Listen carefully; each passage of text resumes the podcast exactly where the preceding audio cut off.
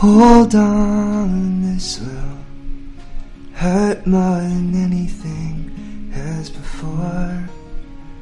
What it was, what it was, what it was. I've Antes de la invención de las lentes, al menos una cuarta parte de los lectores habría necesitado letras de gran formato para descifrar un texto. El esfuerzo que esto exige al ojo es enorme. Nadie sabe exactamente cuándo se inventaron las lentes.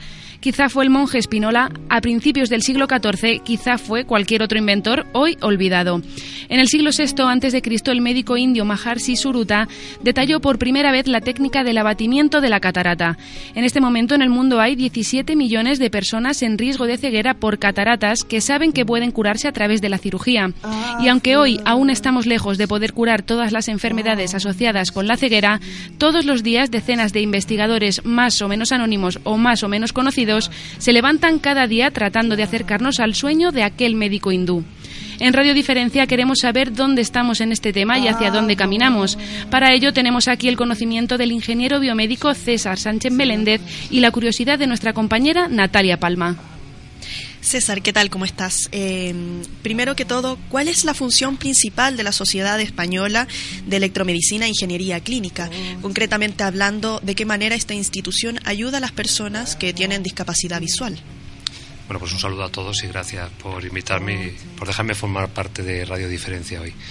Eh, la SEC es la Sociedad Española de Electromedicina e Ingeniería Clínica y es una sociedad científica de ámbito nacional que impulsa el desarrollo del sector asociado a la tecnología sanitaria en el ámbito clínico. Obviamente, cuando hablamos de tecnología sanitaria, dispositivos médicos o tecnología asociada a ese ámbito clínico, la ceguera es uno de ellos. ¿En qué forma concreta? Pues estabilizando y dando una regulación al sector para que se pueda ejercer dentro de hospitales y centros sanitarios por las personas con la formación adecuada. En este caso, el ojo puede ser que muchas veces no funcione bien, etcétera. Eh, entendemos que es un órgano bastante complicado. ¿Eso supone un desafío en cuanto a la inserción social de las personas no videntes? Sí, por supuesto. Y ahí la tecnología empieza a hacer, o bueno, lleva un tiempo haciendo, hablábamos antes la intro de, de Spinola, que seguramente en el ámbito de la ceguera podría ser considerado el primer ingeniero biomédico. Porque en definitiva, ingeniero biomédico es aplicar las leyes que en el ámbito de la ingeniería son de uso habitual, la física, las matemáticas, la electricidad, en este caso para el desarrollo, el estudio, incluso eh, la forma de paliar una patología como es la ceguera. ¿Hay una exclusión social? Puede haberla, claro, desde luego. Los que la sufren lo, lo saben de primera mano. En lo que estamos nosotros como ingenieros biomédicos, ingenieros clínicos, es en aportar desde la tecnología y la ingeniería algunas pautas, algunas herramientas, algunos desarrollos e investigaciones que eviten o palien esa exclusión social. Y en este caso, bueno, más que solucionar el problema, eh, ¿cómo se ayuda desde su campo de la investigación precisamente a facilitar la vida diaria de, las personas con discapacidad visual? Ahora mismo dentro de la ingeniería biomédica yo creo que hay tres, tres líneas eh, claras y bien diferenciadas. Una que tiene que ver con el momento en el que nos encontramos como, como humanidad, como planeta, y es el del momento del Big Data. Somos capaces de generar en un día muchos más datos de los que generábamos en varios años hace un par de décadas. El desarrollo de Internet, de los sensores, el hecho de que estemos conectados a, multitud de dispositivos nos permite tener muchos datos y, por supuesto, no tenemos muchos datos asociados a pacientes, a personas que tienen ceguera. Entonces, la inteligencia artificial, el machine learning el aprendizaje de las máquinas nos permite, puesto que tenemos esa cantidad ingente de datos, aportar nuevas vías eh, relacionadas con el diagnóstico precoz. Esa sería una de las principales líneas y las que en concreto aquí en la Politécnica de Cuenca, en la Universidad de Castilla-La Mancha, se trabaja. Es decir, somos capaces de desarrollar algoritmos matemáticos que, basados en el hecho de que pueden hacer sus cálculos sobre millones de, de posibilidades, de casos, de pacientes, son capaces de extraer eh, conclusiones con una validez estadística mucho mayor que la que podemos hacer hace un tiempo. La inteligencia artificial no es algo nuevo viene de hace muchos años, pero ahora tenemos un elemento añadido que facilita ese desarrollo y es esa cantidad ingente de datos. ¿Podría hablarnos un poco de qué es y hasta dónde se ha llegado hasta ahora, por ejemplo, con los ojos biónicos? Sí, esa es otra de las líneas. Inteligencia artificial y Big Data nos aporta soluciones en cuanto al diagnóstico precoz.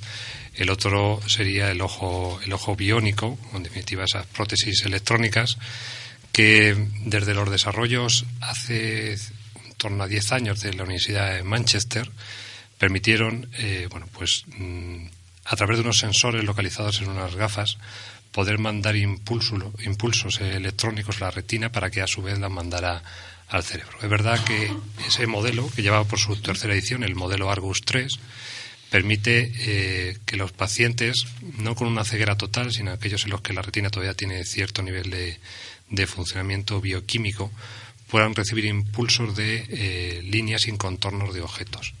Actualmente la Universidad de Manchester sigue desarrollando el modelo Argus 3 para que eh, esa definición y resolución llegue a mucho más que simples destellos de objetos y llegue a reproducir imágenes un poco más complejas. El desarrollo es muy complejo porque, como decías, el ojo es un elemento, un, órgano tremendamente complejo y no lo conocemos en su profundidad, pero los primeros ensayos están siendo esperanzadores. Eh, una curiosidad, César, algo que me llamó la atención. Por ejemplo, eh, tú posteaste en noviembre del año pasado de que diste una charla sobre nuevas redes de telecomunicación en entornos eh, rurales. Esto con eh, motivo de mm, por ejemplo, de la, de la inauguración de la cuarta jornada de desarrollo rural y despoblación de Serranía de Cuenca, en donde ahí contabas que había un acceso a banda ancha deficiente. Por ejemplo, en Cuenca se encuentra a 37 puntos por debajo de la media nacional en 30 megabytes por segundo y 44 puntos por debajo de 100 megabytes por, segundo. ¿De qué manera el acceso a la banda ancha eventualmente podría facilitar o podría ayudar a, a mejorar la calidad de vida de las personas que tienen este tipo de discapacidad? Lo primero es que si no tenemos acceso a esa banda ancha ya tenemos una exclusión social. Ninguno de los que estamos aquí, seguramente muchos de los que nos están oyendo, puede pensar su día a día sin su terminal móvil.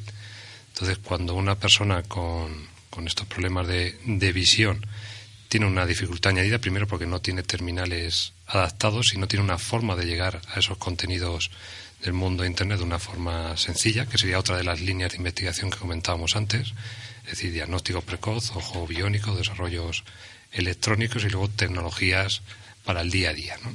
Uno sería terminales adaptados a esa conexión, pero si ni siquiera existe la conexión, pues tenemos una doble exclusión. Primero, porque no tenemos un terminal adaptado a nuestras condiciones, y segundo, porque el terminal no se puede conectar a ningún sitio. Entonces, desgraciadamente, pues sitios como Cuenca, con una población rural y en una provincia con una extensión como la que tenemos y un despoblamiento como la que tenemos, no es fácil aunar los intereses eh, empresariales de los operadores de telecomunicación, que obviamente tienen que hacer un desembolso, con el retorno y la utilidad pública de, dichas infraestructuras de telecomunicación. Es un problema complejo y que requiere la colaboración público-privada, como digo, para no añadir una doble exclusión a la que ya favor del acceso a Internet. Y para finalizar, eh, César, ¿qué mensaje les daría a los estudiantes que, por ejemplo, están estudiando para obtener el título de técnico superior en de electromedicina clínica? Eh, ¿Qué, mensaje le darías para que se comprometan con la causa? Porque estamos hablando de eh, mejorar la calidad de vida con personas que tienen efectivamente una discapacidad, en este caso eh, de la visual.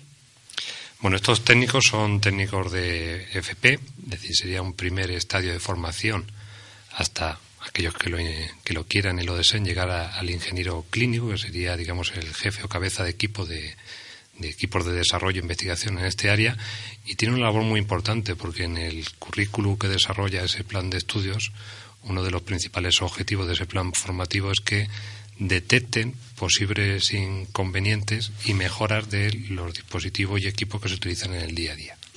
si alguien hubiera pensado en su momento que con una lente se podía mejorar la visión o que un bastón que puede llevar incorporado unos sensores electrónicos se puede mejorar el día a día, pues obviamente no seguiríamos avanzando.